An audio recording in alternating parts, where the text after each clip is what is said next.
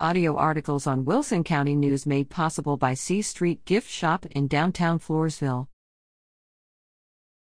Equal representation of both sides offers opportunity for fact checking. Editor It is refreshing to see that the Wilson County News is finally working to create a more balanced opinion page.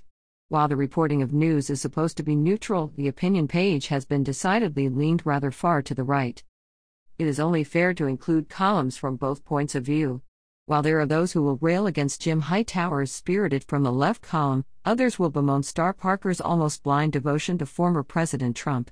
As she accuses President Biden of crippling our economy, she conveniently forgets that Trump's reckless tax cuts added trillions to our deficit and mostly benefited only big businesses and the wealthy.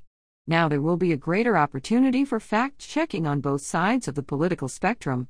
Jose Caballero, for example, spoke out against Trump's lies in an editorial on July 12, showing that not everyone follows the traditionally conservative slant of this newspaper. What else can we expect? Yes, more talk about climate change. It's getting increasingly hard to deny and even harder to ignore. Most of today's headlines are about extreme and detrimental weather conditions. Though our climate has gone through cycles throughout Earth's history, these occurred over centuries or millennia, not within a few decades. SAT 12 recently reported that San Antonio's average low temperature has increased nearly 2.5 degrees in the last 50 years. Think of what could happen in the next 100 years if nothing changes. Then there is renewable energy.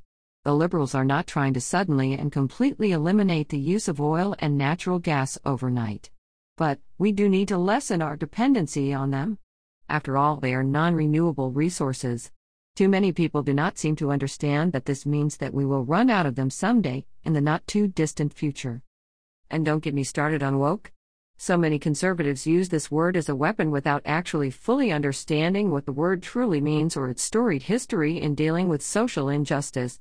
Now, there will be some big and even grandiose statements made from both sides about this and other matters, but there's the key we get to hear it from both sides. David Rakowitz, Bexar County.